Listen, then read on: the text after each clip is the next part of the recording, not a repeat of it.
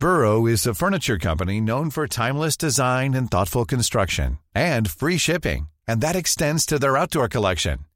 Their outdoor furniture is built to withstand the elements, featuring rust-proof stainless steel hardware, weather-ready teak, and quick-dry foam cushions. For Memorial Day, get 15% off your Burrow purchase at burrow.com slash ACAST and up to 25% off outdoor. That's up to 25% off outdoor furniture at burrow.com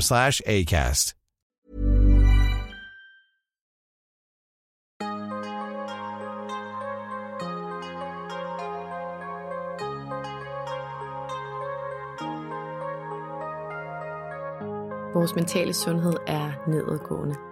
Og det er til trods for, at vi aldrig har været rigere, aldrig har haft flere muligheder og aldrig har levet længere. Det skal vi tale om. Vi skal tale om alt det, der relaterer sig til vores mentale sundhed og trivsel. Min erfaring er, at når vi taler højt om de ting, så opdager vi, at der er mange andre, der bøvler med de samme ting. Vi kan lære af at inspirere hinanden ved at dele vores sårbarheder, erfaring og viden. Velkommen til Vores Mentale Sundhed en Mindcare Collective podcast, hvor vi taler om store og små ting, der fylder inden i os. Jeg hedder Lea Hellmann. I podcasten i dag har jeg besøg af influencer og model Cecilie Havgård, af nogen bedre kendt som Sille Maus. Jeg taler med Cecilie om, hvordan hun forholder sig til sociale medier – Både når hun lægger noget op til sine over en kvart million følgere, men også når hun selv scroller på Instagram. Jeg tror efterhånden, at vi alle er klar over, at sociale medier ikke påvirker vores mentale sundhed særlig godt. Men jeg er nysgerrig på, om der er en forskel på, hvordan de påvirker dig og mig, og hvordan de påvirker en influencer som Cecilie Havgård. Så jeg vil gerne høre om, hvordan de påvirker hende, men jeg vil også gerne høre hende om, hvad hendes holdning er til, at hun som en populær influencer er med til at skabe det her glansbillede og holde det ved lige. Et glansbillede af en, en perfekt verden gennem sin profil. En verden, som vi godt alle sammen ved, ikke er perfekt. Hvilket ansvar har hun egentlig som influencer? Det skal vi snakke om i dag. Som I nok kan gætte, så er det ikke helt gratis at lave podcasts. Hvis I kan lide det, I hører i podcasten her og gerne vil høre mere – så er I selvfølgelig altid meget velkommen til at støtte projektet ved at donere et valgfrit beløb via MobilePay til nummeret I finder i tekststykket under det her afsnit. Selv en tiger gør en forskel. Velkommen til Cecilia Havgård. Mange tak. Jeg er rigtig glad for, at du vil være med i dag i vores mentale sundhed, en Mindcare Collective podcast, hvor vi skal tale om, hvilken rolle sociale medier spiller i dit liv, i en influencers liv med mere end en kvart million følgere. Vi skal tale om, hvordan sociale medier påvirker dig, og hvordan du håndterer dem, når du på en anden måde end mange andre er tvunget i situationstegn til at bruge dem, fordi de også er en indtægtskilde for dig. Og så skal vi tale om de dilemmaer, det skaber, når du på den ene side af bevidst om, hvad sociale medier gør ved os og vores mentale sundhed, og personligt er du meget interesseret i selvværd og i mental balance. Og på den anden side, så er du med til at fodre sociale medier og illusionen om en perfekt verden med din skønhed og dit dejlige liv.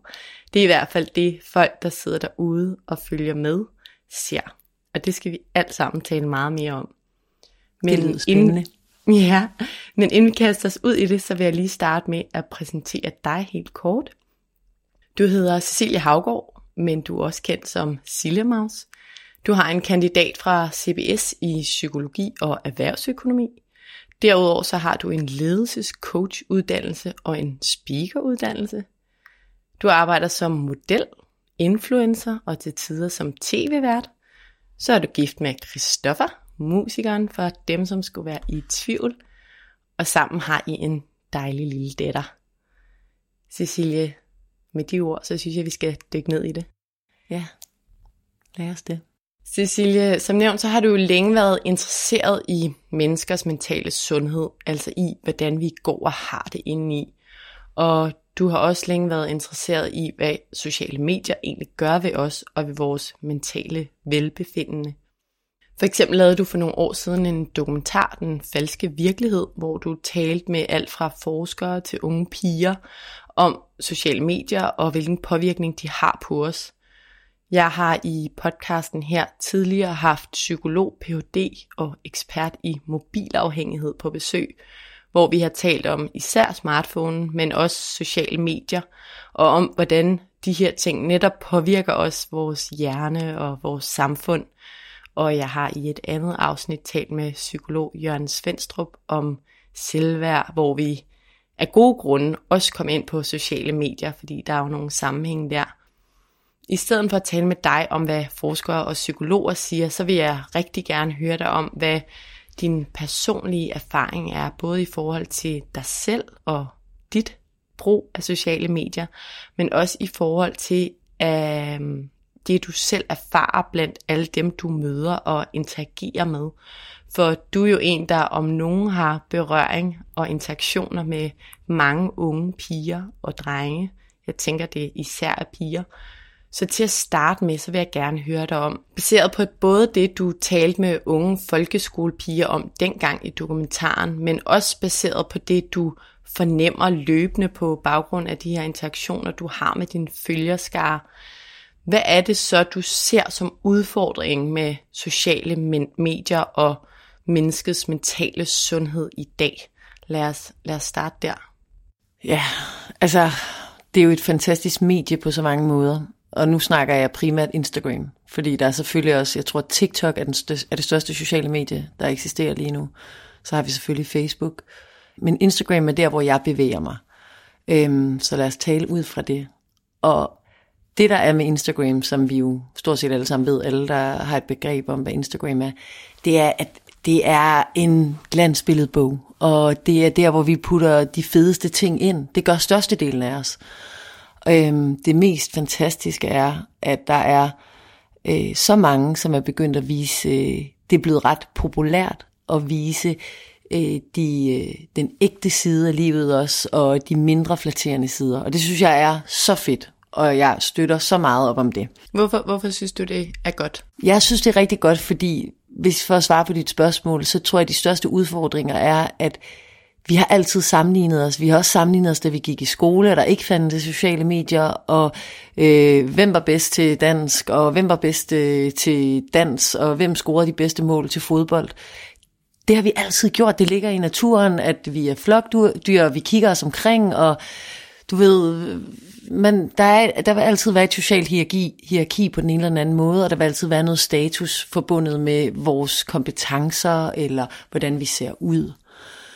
Det, der så bare er sket jo med de sociale medier, det er, at med vores mobiltelefon, som vi, bevæger, som vi holder hele tiden i, øh, i hånden og kigger på hver dag, og at vi er blevet afhængige af de sociale medier, og derfor også går ind og kigger på dem hele tiden, så har vi den her sammenligningsfaktor, der bare er eksploderet. Altså vi kan jo konstant se nogen, der er bedre end os på alle mulige måder, nogen, der er smukkere end os, nogen, der har øh, rigere end os, eller nogen, der har flere oplevelser end os, eller nogen, der virker til at have en bedre familie, eller mere styr på sit shit, eller er sjovere eller mere ægte. Det kan også være en ting nu om dagen. Altså Gud var ved at bare ønske, at øh, jeg kunne vise, øh, når det sejler også, men det er jeg slet ikke overskud til, fordi når det sejler, sejler det. Og det sidste, jeg har overskud til, det er måske at vise det. Er det det, du føler?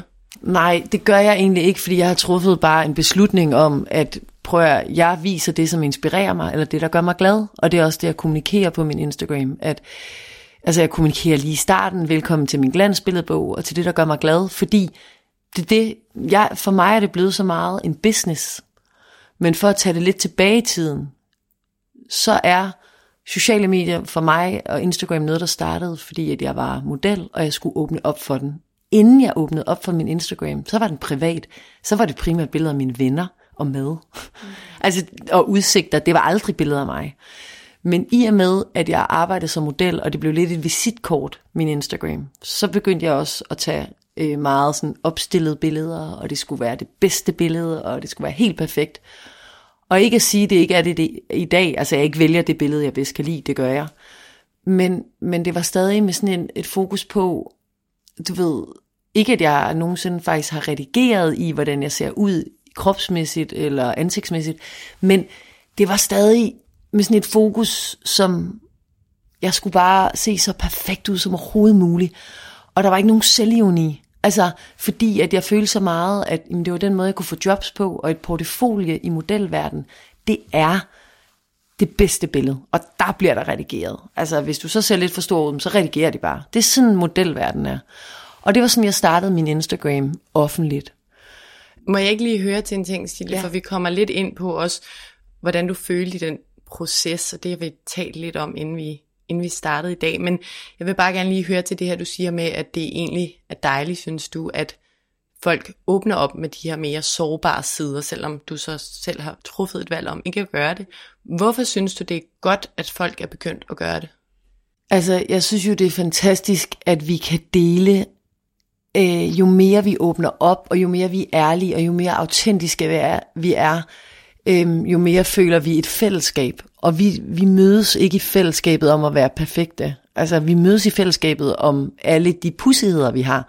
Så jeg kan have en frygt for, at nogen synes, jeg fylder for meget. Eller at jeg larmer for meget. Eller whatever. At jeg snakker for meget. Så hvis jeg mærker et andet menneske, der åbner op om det, eller deler sådan, uh, jeg ved godt, hvad tænker alle om mig, for jeg fylder jo så meget, eller jeg siger jo altid min mening, eller sådan. Så, sådan, så connecter jeg lidt med det menneske, og får, finder lidt omsorg for det menneske, jeg tænker sådan, der kan jeg godt lide. Fordi du møder mig på en eller anden måde. Og det er jo det, der er så rart. Vi har jo alle sammen dårlige dage, og vasketøj, og urenheder en gang imellem, og fedtet hår, og det, der er noget, der ikke lykkes, eller vi har øh, en negativ spiral i hovedet. Så hvis der er nogen, der åbner op om det, eller familieliv, der er svært at få til at hænge sammen med arbejde. Altså, vi kunne blive ved. Vi har alle sammen usikkerheder eller dårlige ting. Så bare det, det bliver vist, det er jo en dejlig ting. Men jeg må være ærlig at sige, at for mig vil Instagram altid være lidt i scenesæt. Så om jeg så tager billedet af, det roder derhjemme, ja, selvfølgelig roder det. Altså, jeg vil gerne snakke åben og ærligt, og du må gerne komme hjem, og jeg siger, ja, det roder. Whatever, så er det i scenesæt. Det inspirerer ikke nogen. Det inspirerer ikke mig at se rod. Det gør det ikke. Så det, du, det jeg hører i hvert fald er, at du anerkender, eller synes også selv, at vi mødes i egentlige uperfekthederne, og det kan ja. egentlig gøre noget godt for dig, hvis nogle andre åbner op for det, men det er ikke det, du vælger at bruge Instagram til. Men for at være helt ærlig, så er det fordi, det har jeg slet ikke engang overskud til. Altså, især nu. Jeg har en datter på næsten et år. Hun er 11 måneder i dag, og hun kræver super meget opmærksomhed. Så har jeg øh, en mand, der har travlt. Så har jeg et socialt liv, jeg elsker at være til stede i. Altså, jeg elsker at være til stede og lægge min mobil væk.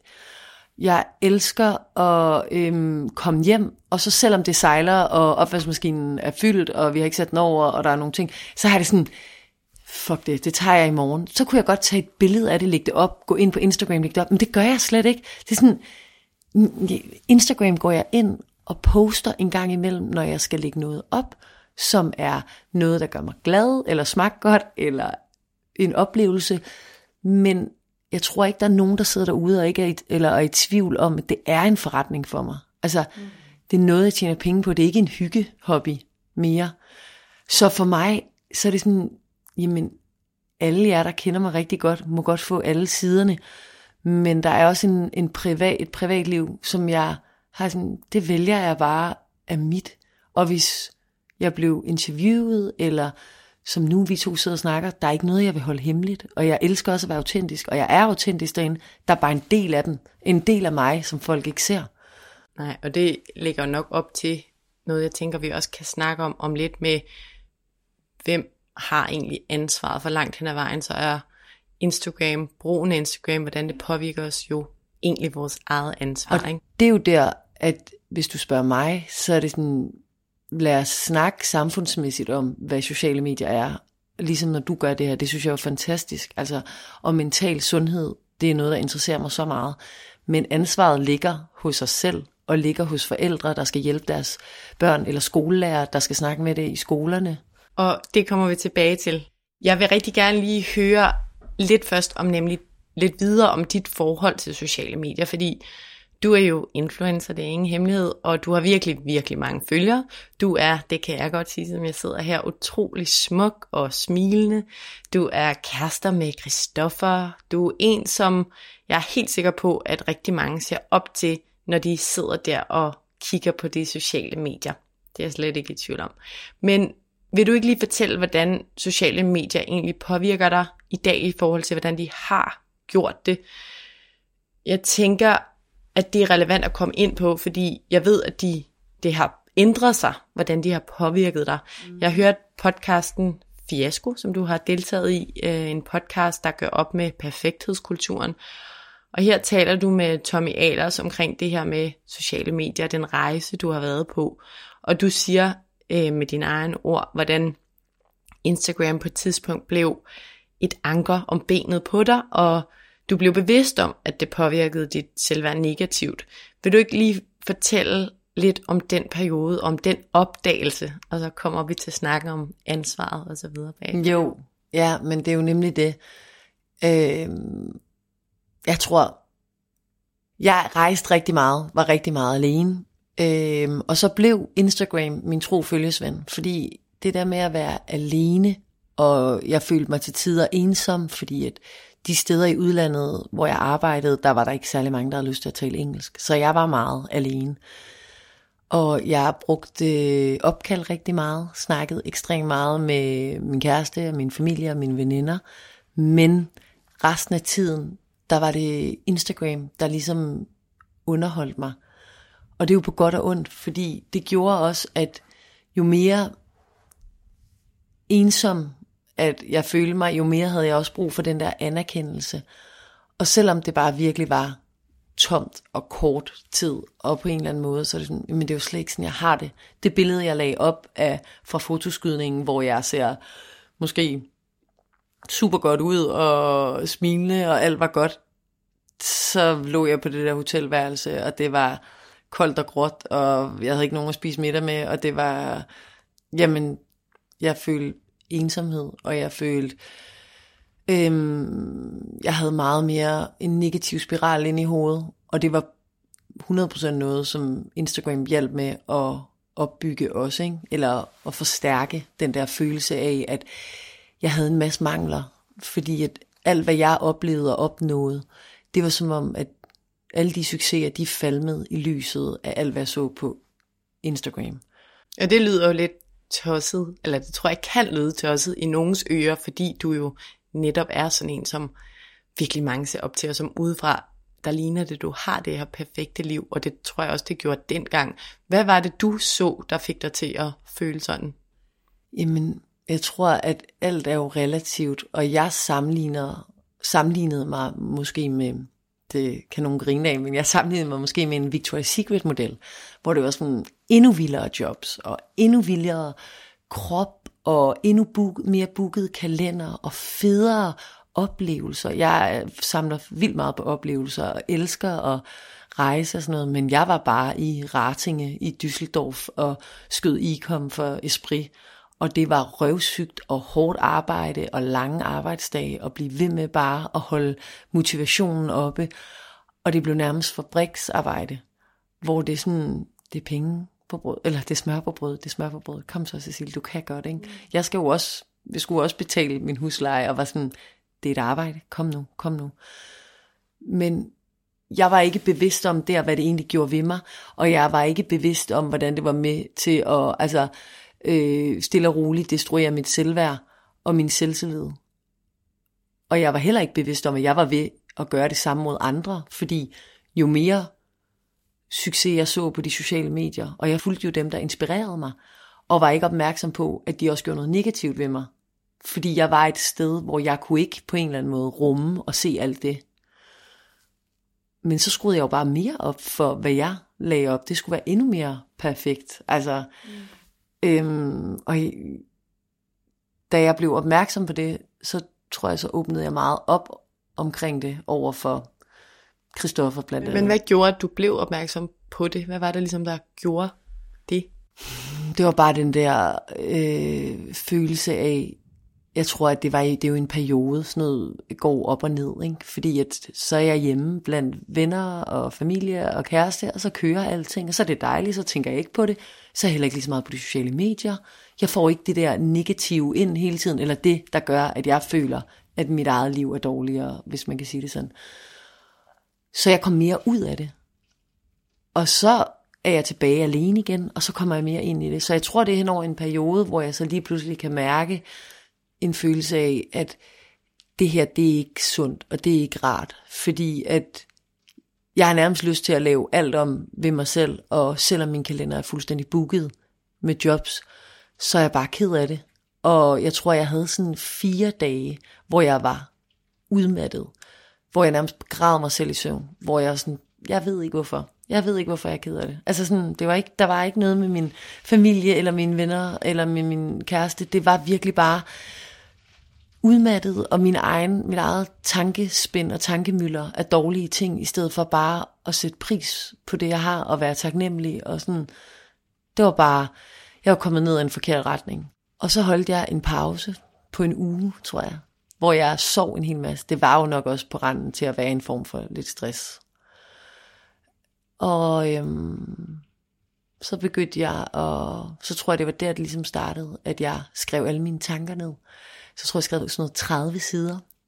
Og så øh, var der et øh, produktionsselskab, der havde taget fat i mig omkring noget andet. Og så sagde jeg, jeg har den her idé, fordi hvis jeg sidder og har det sådan her, mig der på papiret jo, øh, er kærester med en popstjerne og mangler ikke noget, og har en dejlig familie og dejlige venner, og et godt liv, hvis jeg kan have det sådan her, og hvis sociale medier kan komme så meget, altså selvom at det var min tro følgesven, så var det jo en meget hård følgesven, ikke? Mm. og hvis den kan påvirke mig så negativt, så må den også påvirke andre negativt.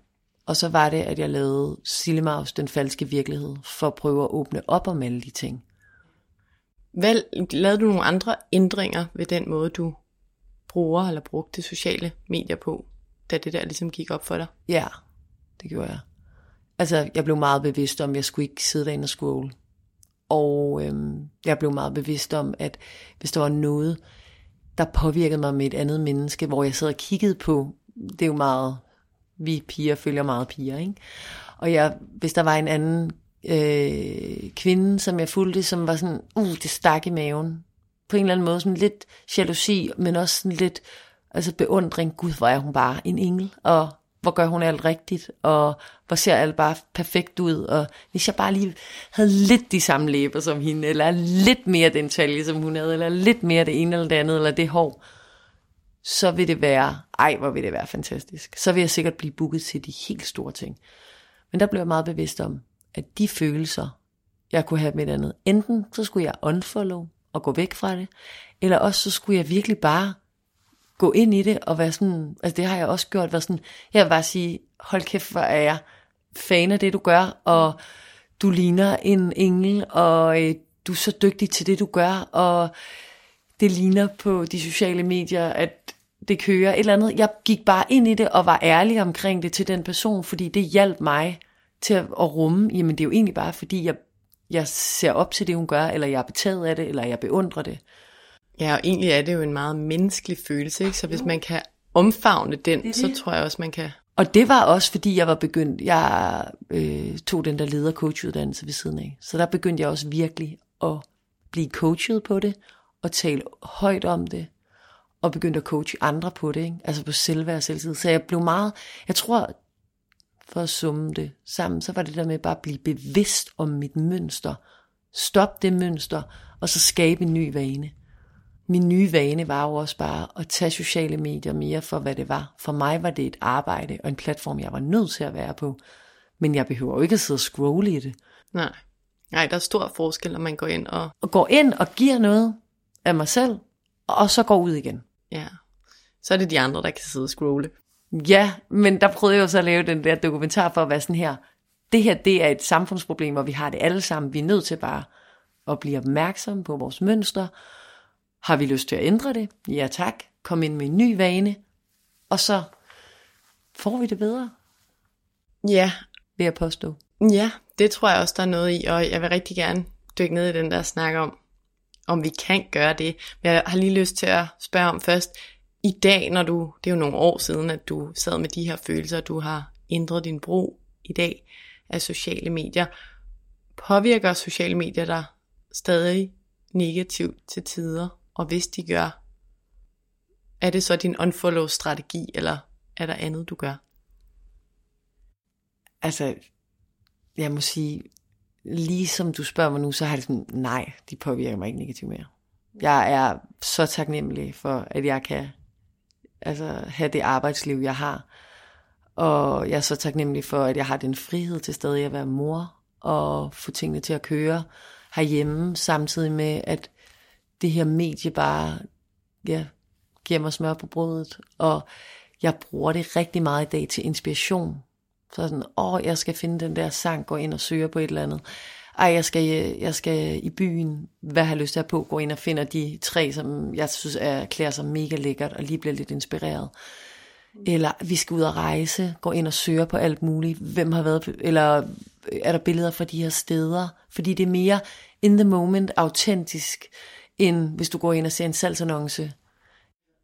Hvad med, hvad med de der likes der? Fordi jeg tænker på, hvordan påvirker de dig, og hvordan tror du, at de påvirker dig i forhold til folk med, lad os sige, 1000 eller 2000 eller 3000 følgere? Tror du, at antallet af følgere har en betydning for den påvirkning, likes eller mangel på samme har på os, og hvordan påvirker de dig? Ja, jeg tror 100% likes har en påvirkning på os. Jeg vil sige, at jeg tror, jo flere følgere og likes du får, jo mere ligegyldige bliver de. Så nu tænker jeg altså næsten aldrig over likes. Også fordi, at jeg er blevet, igen, det handler om det der med at være bevidst om, hvad er det egentlig? Hvor sådan, jeg er så bevidst om, jeg kan lægge det her op, at få mange likes. Det giver mange likes. Det er en like hunter, det er et billede med min datter, eller et super kærlighedsagtigt billede, eller et wow-agtigt billede. Og så kan jeg lægge det her op, som er fuldstændig ligegyldigt. Det er måske bare noget, jeg synes, der passer lidt æstetisk ind på min side, fordi jeg kan godt lide at kigge på noget, hvor jeg får det lidt mere roligt i det hoved, selvom jeg lever et meget kaos, uroligt liv. Så er sådan, hvis det her billede lige kommer ind, så ser det lidt pænere ud, men det kan godt være, det giver altså, en brøkdel likes i forhold til det der mere familieagtige eller kærlighedsfyldte billede. Og så har det også sådan alt, hvad der hedder betalt partnerskab. Det giver bare ikke særlig mange likes. Folk gider ikke kigge på det. Jeg forstår det godt. Nogle ting kan folk virkelig identificere sig med. Jeg tænker, ej hvor fedt. Den der kode, den skal jeg bare bruge, og dejlig post. Men størstedelen tænker bare, next. Jeg gider ikke se på det. Så du lader dem ikke påvirke dig? Nej, så jeg er sådan lidt, mm, jeg ved godt, det her vil give mange likes, og jeg ved godt, det her ikke vil give særlig mange likes. Og det holder stort set stik. Og så er jeg sådan lidt, mm, jeg er ikke påvirket af likes.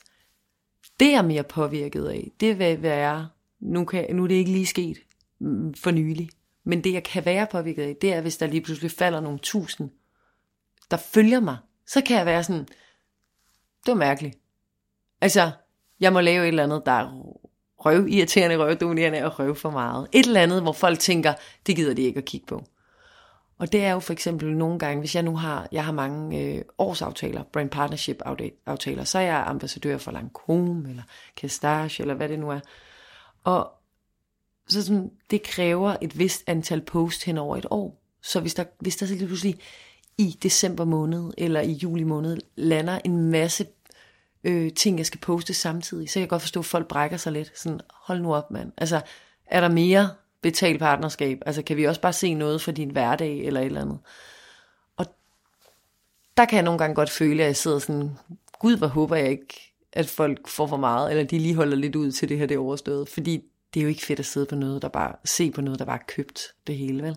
Mm, så der påvirker det dig faktisk at få dig til at tænke over. Ja, altså hvis, hvis der er mange, der lige pludselig unfollow. Ikke? Ikke, ikke, altså, altså jeg kan ikke lige huske, det lige er sket, men jeg kan, jeg kan genkende den følelse der, hvor at jeg synes, den nye funktion med Instagram, at der ikke længere er likes, eller at du kan fjerne, at man kan se antallet af likes, den synes jeg er rigtig, rigtig fed.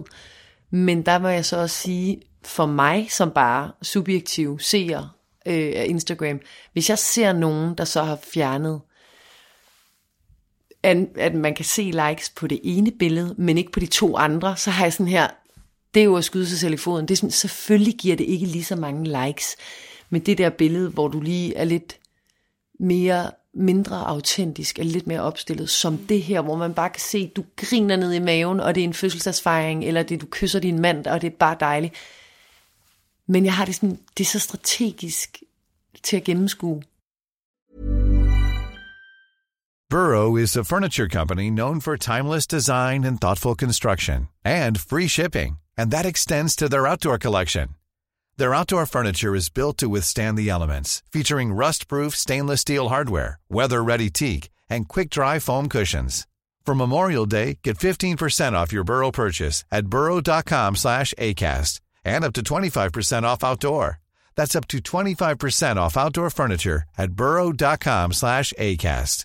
Quality sleep is essential. That's why the Sleep Number Smart Bed is designed for your ever-evolving sleep needs. Need a bed that's firmer or softer on either side? Helps you sleep at a comfortable temperature? Sleep Number Smart Beds let you individualize your comfort so you sleep better together. JD Power ranks Sleep Number number 1 in customer satisfaction with mattresses purchased in-store. And now, save 50% on the Sleep Number limited edition Smart Bed for a limited time. For JD Power 2023 award information, visit jdpower.com/awards. Only at a Sleep Number store or sleepnumber.com.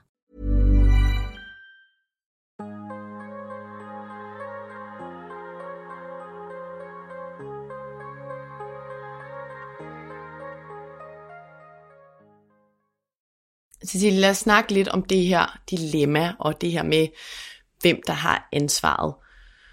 Vi to, vi kender hinanden privat, og det er ingen hemmelighed, at vi har talt om det her før, men jeg synes også, at det er en helt vildt vigtig snak i det samfund, vi lever i i dag, hvor sociale medier, og især Instagram og TikTok, selvom jeg ikke kender så meget ved, øh, til det, har fået enormt, store, enormt stor betydning. Og du er jo, ved jeg, bevidst om, at sociale medier kan være dårlige for vores mentale sundhed, fordi de trigger en masse ikke særlig konstruktive sammenligninger på baggrund af de her perfekte glims fra en uperfekt verden, som vi konstant har tilgængelig, som vi jo også har talt om. Den bevidsthed, det er noget, der fylder hos dig personligt, ved jeg, og jo også i dit arbejde, for eksempel, da du lavede den her dokumentar, som vi har talt om. Og alligevel så er du jo, hvis man kigger lidt kritisk på det, samtidig med til at opretholde det her perfekte billede, som rigtig, rigtig mange unge mennesker ser op til. Og der er en risiko for, at der er en del derude, der jo egentlig får det dårligere med dem selv ved at kigge på dine billeder, fordi det ligner, at du lever i en perfekt verden, og du, ja, jeg har sagt det før, er ekstremt smukt og smuk, og du laver nogle dejlige ting hele tiden, tager på nogle gode rejser, ja, kæreste med en popstjerne, som du også selv nævner, I har den her dejlige datter. Hvad tænker du over det, når, når du bliver spurgt om det, ligesom nu med sådan lidt mere kritiske briller? Hvad er, hvad er dit ansvar i det? Jamen, ingen tvivl om, jeg synes, det er, det er et dilemma. Og øh, det er lidt paradoxalt at egentlig interessere sig så meget for selvværd og selvtillid og mental sundhed, samtidig med, at der kan være nogen, der sidder derude og egentlig får det dårligere med sig selv på grund af mig. Men igen, der må jeg gå tilbage til at være sådan, der er fristelser i den her verden. Og det jeg kan gøre, det er at informere om, at jeg viser jer glansbilledbogen. Jeg viser jer min perfekte billedbog. Og så lave nogle ting, der er større end Instagram. Som for eksempel en dokumentar, øh, så kan jeg lave en podcast, og jeg kan lave et post, som jeg har gjort før, og jeg kan lægge nogle stories op, hvor jeg bare, altså, hvor det bare er mig in the moment.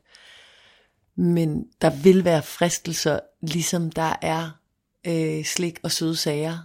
Og for mig er Instagram bare netop også på grund af den der lidt offentlige faktor, som Christoffer har, har altså skabt i mit liv, så er det sådan, jeg er ikke øh, interesseret i at dele alt det private med så mange mennesker, jeg ikke aner, hvem er. Så jeg laver den side, hjemmeside kan man godt sige, jeg gør mig umage, og jeg laver den og giver et lille indblik i mit liv. Øhm, det gør jeg ud fra, hvad jeg selv synes er inspirerende og spændende og dejligt. Og der er ikke noget af det, du ser derinde, der er uautentisk. Men jeg viser, ja, altså, jeg viser som sagt bare ikke alt det der, som hvis jeg er virkelig ked af det, eller alt det, så, hvor det roder. Altså, Men hvad tænker du så om, altså jeg synes langt hen ad vejen, det giver god mening, det du siger. Det er stadig tilbage til diskussionen om, hvem har så ansvaret, fordi igen, hver mand sin lykkes med, og vi er ansvarlige for vores egen tankemønstre. Det synes jeg, at vi som samfund har et, øh, et ansvar for. Jeg synes ikke, at det er den enkeltes... Altså, jeg synes ikke, man sidder og peger fingre hinanden og være sådan, du burde sige noget mere om det der. Nej, jeg skylder ikke nogen noget. Jeg gør, hvad jeg kan på min måde. Altså, som for eksempel at lave dokumentar eller tale åben og ærligt om det. Men, men jeg gider ikke at bruge min, min hverdag på hele tiden at skulle tænke på, ej, hvad vil folk gerne se nu? Er det ikke det? For jeg kommer aldrig til at sidde og græde på Instagram eller fortælle et eller andet øh, som er mega personligt. Det, det kommer ikke til at ske. Men jeg synes, ansvaret ligger hos os selv, og hos inden at forældre siger, du er stor nok til at få Instagram, kære skat, så er det deres ansvar at øh, ruste deres børn. Og jeg synes, som skolelærer og sådan noget, så synes jeg, at det er klassen, altså klasselærernes ansvar at have de her samtaler også. Ikke? Det ville jo være fantastisk, hvis der var et fag. Og det har jeg jo også snakket med skoler om. Altså, og da jeg var med i, eller da jeg lavede den der Sillemausen falske virkelighed, der var det også vigtigt for mig at komme ud på skolerne og tale med dem. Men stadigvæk vil jeg bare gerne høre, fordi hvis, hvis vi siger, det er vores eget ansvar, hvilket jeg delvist også abonnerer på, eller det gør jeg egentlig, men stadig, du, du har jo en anden rolle i samfundet end mig på sociale medier, for eksempel. Og jeg ved bare, at der er et fors, en forskel på at være dig, hvor jeg ved godt, du har også modgang, det har vi alle sammen, men, men du har det ret godt på rigtig mange punkter. Du er et dejligt sted, du har et dejligt liv, og jeg tror, der er rigtig mange derude, der ikke er så enten mentalt stærke som dig, fordi du er også en af mit indtryk, og vi igen, vi kender hinanden, du, du hviler rigtig meget i dig selv, så der er en masse derude, der ikke er så mentalt stærke, og heller ikke så ressourcestærke, som måske ikke har de samme ting på alle mulige fronter, om det så er den uddannelse, eller det udseende, eller den kæreste, og det behøver ikke være en musiker, men bare en kæreste. Jeg tænker bare, at der er mange, der vil have svært ved at have den ryggrad og den bevidsthed omkring ikke at bruge sociale medier, når vi ved, hvad det gør ved hjernen, og det er jo afhængighedsskabende, så vi skal bare være helt vildt disciplineret. Tror du, folk kan skabe deres egne regler og, og holde ved dem, ligesom du kan finde ud af? Nej, altså jeg kunne heller ikke, da jeg var yngre. Altså selvom jeg havde et godt liv. Altså fordi det hele ligger jo hos os selv, og det mentale spil op i hovedet. For selvom jeg havde det et godt, dejligt liv dengang også, og der var ikke noget at sætte en finger på, så var det stadig hårdt for mig at være på de sociale medier. Så det er noget, du selv ligesom skal tage ansvar for. Og selvom jeg så så på skønne Sofie Linde eller noget andet op, mm, så var det bare ikke lige hende, jeg blev tiltrukket af at kigge på. Så blev jeg tiltrukket af nogle andre, der gjorde, at det var hårdt for mig at følge med. Hvor i dag ved jeg lidt mere, men selvfølgelig gør de sig også umage. Og når du går i biografen eller åbner et modemagasin, så forventer du også, at de har gjort sig umage. Og det var da jeg ændrede min indstilling til de sociale medier, og var sådan, når men folk gør sig umage. Om de så lægger et billede op, hvor alt roder og sejler, så har de også gjort sig umage med det. Altså det er de færreste, der kan sige, at det var bare lige noget, der skete. De bare lige tog et billede af, lagde op med det samme på et sekund. Altså Insta. Fordi det, det sker næsten ikke, fordi det er gennemovervejet. Og jeg vil sige, jeg synes nærmest, det har været en trend nu også, at være sådan lidt, ej, det kører ikke lige med det her, hvor jeg sådan, det føler jeg også lidt, du ved, ikke like hunter, men det er, jeg ved godt, at folk vil, apropos likes, virkelig godt kunne lide, hvis jeg lagde sådan noget derop. Men det kræver også overskud. Altså lige nu, får jeg overhovedet får tid til at få taget et billede og lægge det op, så er det sådan noget med, at min manager kommer hjem til mig, der er aftalt en dag, der er aftalt et tidspunkt, der bliver taget et billede. Altså så meget business er det for mig lige nu. Mm. Hvor at, når jeg har overskudsmoments, og jeg vil rigtig gerne, så kan jeg lægge lidt mere op, eller lidt mere personligt, hvor jeg kan få tid til at skrive noget mere ærligt, i stedet for bare en, en catchy caption. Mm. Altså, men når det så er sagt, så er det sådan, jeg kan ikke, jeg kan ikke tage ansvar for alle andres øh, følelse inde i kroppen. Altså den, den, den synes jeg simpelthen ikke, man kan give nogen ansvar for. Jeg synes, man kan tage den selv, og man kan som forældre tage ansvar for at hjælpe ens barn bedre igennem med det. Ikke? Øhm, og nu, du kender mig jo også personligt, og som du siger det der med, at jeg har et dejligt liv, jeg har nogle fede oplevelser, og sådan, det er jo ikke fordi, at nu når du kender, du kender hele mig, du ved jo godt, jeg har jo ikke særlig meget at brokke mig over. Og jeg har ikke særlig meget som sådan, jeg vil føle lidt, at jeg skulle finde på noget. Også for at skabe noget, hvis jeg skulle skabe noget, der var sådan lidt mere, det ved jeg ikke, sårbart, eller sådan, jeg går ikke særlig meget ned i det, der er virkelig hårdt og dårligt, og jeg har ikke særlig meget lige nu i mit liv. Altså 7, 9, 13 er alle omkring mig raske og har det godt. Så jeg bruger heller ikke særlig meget tid på at være ked af det. Så derfor så, så kan jeg også godt være sådan lidt, jeg ved ikke helt, hvad det skulle være lige nu. Altså udover at folk vil tænke, ej, skal du have en tudekiks? Altså kom videre, der er nogen, der har det hårdere end dig. Fordi sådan kan jeg godt selv få det lidt, ikke? Så det er nok også en skygge, jeg har på det, at jeg gider heller ikke at sidde og græde over spildt mælk, når det bare var det. Tænker du over, hvordan du må påvirke andre? På daglig basis er det korte svar nej, det gør jeg ikke. Men når du sidder og stiller mig det der, så er jeg sådan, men det har jeg jo kigget meget mere ind i tidligere, og jeg vil gerne måske kigge mere ind i det igen. Men nej, det, det gør jeg ikke. Nu er det jo heller ikke for at udstille dig. Jeg har dig jo her, fordi jeg synes, du, du, er okay. du er en spændende profil i snakken om sociale medier, både i forhold til det der med, alt er relativt. Ikke? Jeg tror, vi alle sammen kan, da jeg ved, at vi alle sammen sammenligner os med det, der ligesom er bedre og flottere ja. og større og rigere. Så det synes jeg er et enormt spændende perspektiv. Og så det her med at have den her dialog om, de samfundsstrukturer, der er blevet skabt i dag. Ikke? Fordi for dig er det en virksomhed, og derfor kan jeg jo rigtig godt forstå, hvorfor du gør det, du gør. Men samtidig har du også bare, eller man kan argumentere for i hvert fald, at du har et andet ansvar end nogen af os, fordi du har den her følgeskar, men de har jo selv valgt at følge dig, så det er jo ikke, det er jo ikke din skyld, men man kan tale om, at det bliver dit ansvar. Ikke? Jo. Og det synes jeg er en, en interessant dialog at have. Jeg håber, at jeg er med til at påvirke andre til at tænke sådan, de kan gå efter det, de gerne vil. Altså det, de bliver glade af. Og jeg håber, at jeg er med til at påvirke dem ved at sprede glæde. Og jeg er ikke bange for at udstille mig selv med ting, der er altså forfærdelige sanger, ikke? det ved du godt. Og øh, har høje lyde. Og sådan. Så hvis det er, at jeg, hvis der er et eller andet, så er jeg ikke bange for, at det kommer op eller ud. Men jeg har svært ved at iscenesætte det. Altså det, det gider jeg ikke. Men jeg tror stadig, at hele det her paradoks er noget, vi som samfund skal gøre, hvad vi kan gøre for. Og jeg har selvfølgelig også et ansvar. Men jeg håber, at med at kommunikere, som jeg kommunikerer på min Instagram, samtidig med, at jeg spreder glæde. Jeg er jo ikke sådan noget med, så skal du gøre det ene og det andet for at være et godt menneske, eller være korrekt, eller sådan noget. Så jeg håber, at det er det, folk tager med. Og jeg håber også, at folk mærker efter og, og følger dem, som inspirerer dem og gør dem glade, frem for at følge dem, der giver dem et, et stik i maven, eller gør dem kede af det, eller får dem til at føle, at deres egen succes falmer. Mm. Det synes jeg giver god mening. Cecilie, vi har jo talt meget om det her med, at det er en virksomhed for dig. Hvis du ikke tjener penge på sociale medier, vil du så bruge sociale medier som Instagram? Ikke offentligt.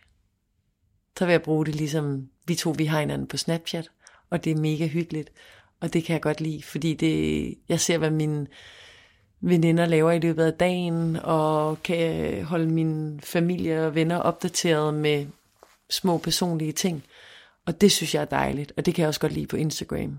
Altså, at det er som om, det bliver en jeg vil nok bruge det som en billedbog, hvor nogle gode minder blev samlet, og måske lidt information om, hvor vi er i livet, men jeg vil ikke bruge det, som jeg bruger det nu. Altså, jeg, vil, jeg er slet ikke et æstetisk dygtig, faktisk. Altså, du kender mig, jeg er meget mere et rodehoved, og det kræver meget af mig at præsentere noget smukt. Altså, det gør det virkelig. Det, det er slet ikke bare lige til. Altså, der er nogen, der er så dygtige til det, men det er ikke der, min kompetence ligger. Men, mm, så det vil nok bare være en stor rodebutik, som det var tidligere, og så vil det være mere autentisk, men det vil også være øh, uden bekymring for, at det ender på en, en forside, en eller anden historie, altså ikke fordi, at det skal ikke lyde som om, at alt hvad jeg lægger, eller at det er super interessant, det jeg lægger op, men altså de kulørte blade kan bare være rigtig, rigtig hårde, og når du først har oplevet at åbne op om noget personligt, og så kommer det med en eller anden overskrift om, at jeg er indlagt på hospitalet, og min graviditet har været svær. hvor sådan, det var overhovedet ikke det, jeg sagde. Men det er det, der gav kliks. Og så er jeg sådan, så har jeg bare ikke lyst til at åbne op. Og så vil jeg hellere bare, du ved, køre det her dejlige glansbilledbog, og så være autentisk, altså 200% autentisk og ærlig til dem, der kender mig. Ja, jeg synes spørgsmålet er relevant, fordi du jo netop bruger den som virksomhed, og det er en stor faktor i det. Ikke? Og øhm, jeg kan huske, at jeg så en australsk blogger, som havde omkring en halv million følgere. Hun var i The Guardian for nogle år siden. At hun, hun havde jo super mange øhm, øh, sponsorater og tjente også en masse penge og stod i det rigtige tøj. Og jeg har nævnt hende engang i et andet podcast afsnit. Men hun valgte ligesom bare at slukke det hele slukke det hele. Men hun, hun indrømmede også, at hun havde det ikke godt. Altså hun var ensom, og det er jo ikke det, jeg hører på dig, eller ikke sådan, jeg kender dig og dit liv, men jeg synes, det er et, et vigtigt eksempel også at nævne det der med igen, at det hele kan se så perfekt ud, og man kan endda tjene på det, og måske endda leve af det, og faktisk have det dårlige ind i, så tilbage til, at det handler om, hvordan vi tænker om tingene, ikke? og hvordan vi egentlig har det mentalt langt hen ad vejen, jo mere vi hviler i, hvem vi er, jo mere tror jeg også, vi kan tage det ind med et grænsalt, som vi ser på sociale medier, og på, når ja, men de har også en dårlig dag, og de har også nogle dårlige ting. Og... Ja, og så skal det bare, tror jeg, for alle mennesker, altså, og især de unge, som ikke 100% ved, hvem de er endnu. Altså, det kan jo godt tage rigtig mange årtier at finde ud af, hvem man egentlig er, og hvad man gerne vil i livet. Men det er især de unge og teenager, som er lidt mere skrøbelige i, hvem de er, og hvor de er i livet, og hvilken vej de skal gå. At tiden inde på de sociale medier må bare ikke fylde særlig meget i løbet af en dag. Altså, og det tror jeg er key, fordi hvis du lader det følge, fylde, om det så er Snapchat, eller TikTok, eller Instagram, eller Facebook, så ender det med at overtage al den tid, hvor du egentlig burde lægge kræfter og tilstedeværelse, altså at være til stede, så kliché som det lyder, i nuet og sammen med de mennesker og få den serotonin, vi har brug for, som kun fås ved øjenkontakt og berøring og krammer og altså ægte samtaler, det fås ikke igennem en skærm. Det er umuligt, og vi har behov for det, for det er et lykkehormon, der gør, at vi er glade. Mm. Og det er jo også derfor, at altså, depressionsraten stiger øh, fordi vi er så meget gennem de her skærme, og vi kommer ikke ud og får den der ægte øh, endorfiner og serotoniner og hvad de alle sammen hedder, oxytociner. Og... og det er også der dilemmaet er, ikke? Fordi en ting er at sige, det er op til den enkelte, men når det er sagt, hvis nu der er nogen, der siger, at jeg vil kun kigge på det et par gange om dagen, eller en gang om dagen, så er vores hjerne desværre så stærk, ikke, at vi jo automatisk søger den røde farve, vi søger mm. lydene, vi søger altså alt det, der venter derude, og det taler jeg også meget mere om med, i afsnittet omkring øh, mobilafhængighed. Ja. Og, med og hele det der dopamintilskud, øh, som bliver udløst i hjernen, ikke? det er jo ligesom med stoffer, når vi først har fået udløst mange dopaminer, så skal vi have mere og mere og mere for at opretholde det. Ikke? Jo, og endnu værre, eller i hvert fald noget, der gør det lidt op ad bakke, er, at selvom vi så bliver, nu kalder jeg det ædru for det, og slet ikke bruger det, så lige så snart vi starter igen, så har vi faktisk stor risiko for at starte lige der, hvor vi sluttede. Så det ja. ligesom bare går hurtigt ned ja. ad bakke. Ikke? Jo, så det tror jeg også er vigtigt at være opmærksom på. Altså, jo færre minutter, du bruger inde på de sociale medier, og timer, skal man jo nok sige med de med, med den unge generation, ikke? mig selv inklusiv, så jo, jo, altså, jo kortere tid du bruger, der, bruger derinde, jo, jo mindre mulighed har det for at ødelægge, ødelægge dig, ødelægge dit selvværd og din selvtillid og påvirke dine tanker. Jo mere til stede er du i virkeligheden. Ja, i den analoge verden. Det er relationerne og nærværet der. Det er det. Det er det bare. Altså, det er også derfor, det hedder Sillemaus den falske virkelighed, fordi det, det er en falsk virkelighed, når man går derind. Mm. Og du skal ikke tro, det er virkeligheden. Du skal ligesom blive ved med at fortælle dig selv, folk gør sig umage, og folk lægger det op, som de gerne vil bedømmes ud Men det bliver også et hårdt arbejde, ikke? Altså, reelt ville det jo være nemmere, hvis det bare ikke fandtes. Ja, ja. Jeg ved godt, det også har nogle gode ting og inspiration og sådan noget, men så skulle vi ikke bruge men al den energi. Instagram er jo også et gratis medie, ergo er det også dem, der ejer os, og ikke os, der ejer dem. Altså sådan er det.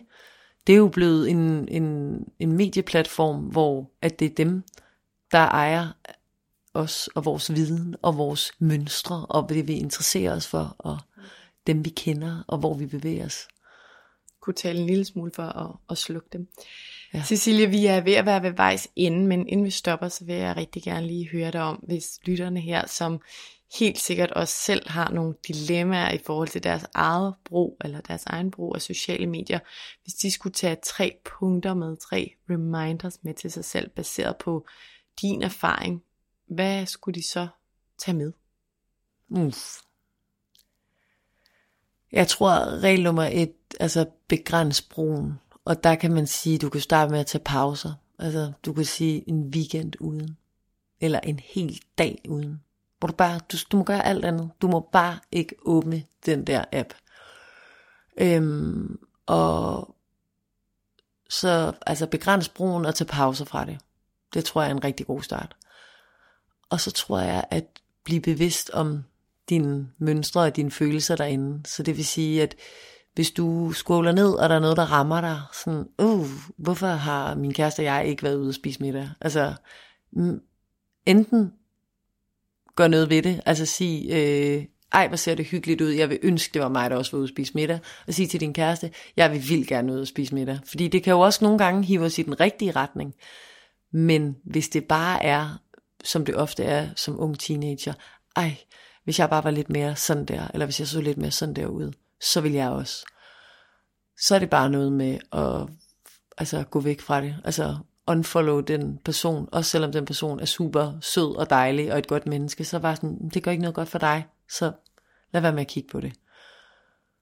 Og så tror jeg, at mit sidste råd må være at minimere gabet mellem den du i virkeligheden er, og det liv du lever, og så det du viser på de sociale medier. Jo mere autentisk du er inde på de sociale medier, jo mere hviler du også i, at det folk ser, og de likes, der bliver givet, og de kommentarer, der kommer, fordi det er dig. Og så skal det heller ikke gå at være et eller andet facadespil. Vi sidder og optager her hos, hjemme hos dig. Og vi har fået... Og vi har fået lille Noel på besøg. Ja. Men vi er også ved at være ved vejs ende. Tusind, tusind tak, fordi du vil være med i dag, Cecilie, og nuancere debatten omkring sociale medier ved at dele dit perspektiv på brugen af dem, baseret på dit liv som influencer. Tak. Det var så let, og tak fordi du vil have mig med.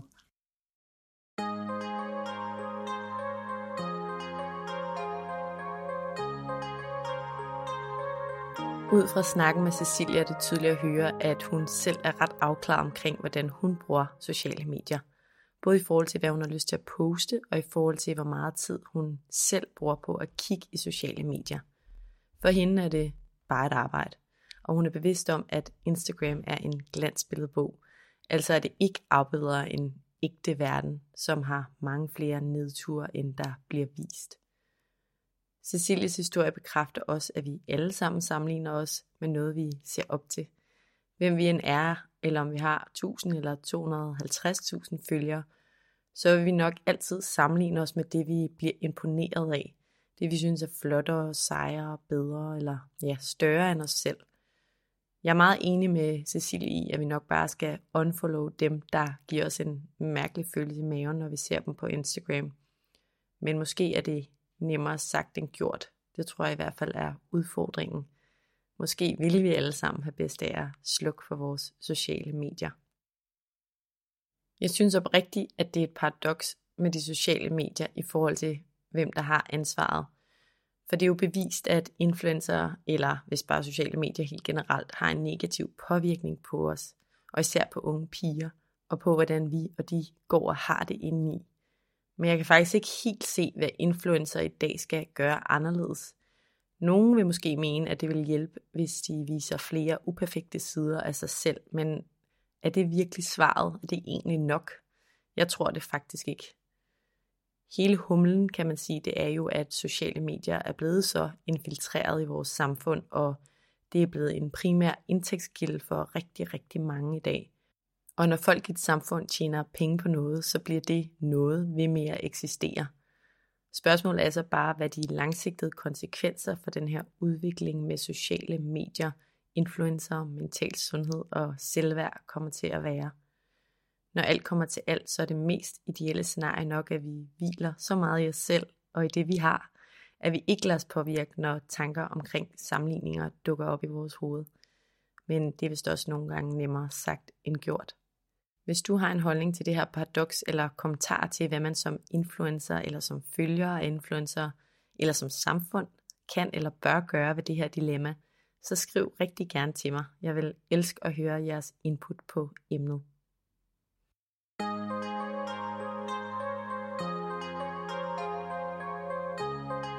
Tusind tak, fordi du lyttede med i dag. Hvis du kunne lide det, du hørte, så håber jeg, at du vil trykke på subscribe-knappen, så du altid ved, når der udkommer et nyt afsnit. Du må også meget gerne rate podcasten her og skrive en kommentar i kommentarfeltet herunder, hvis du har noget på hjerte. Og så er du selvfølgelig som nævnt også altid meget velkommen til at støtte podcasten med et valgfrit beløb, hvis du kan lide det, du hører og gerne vil høre mere som det. Det kan du gøre via MobilePay, og nummeret finder du også i tekststykket under det her afsnit. Som det aller sidste, så vil jeg også opfordre dig til at skrive til mig, hvis der er nogle særlige emner, du rigtig gerne vil høre om i relation til mental sundhed og til det, der fylder inden i os. Enten fra et ekspertperspektiv eller igennem en personlig beretning. Skriv til mig via min Instagram-profil, Mindcare Collective, hvor jeg i øvrigt håber, at du følger med, eller skriv til mig via min hjemmeside mindcarecollective.com. Tak fordi du lyttede med.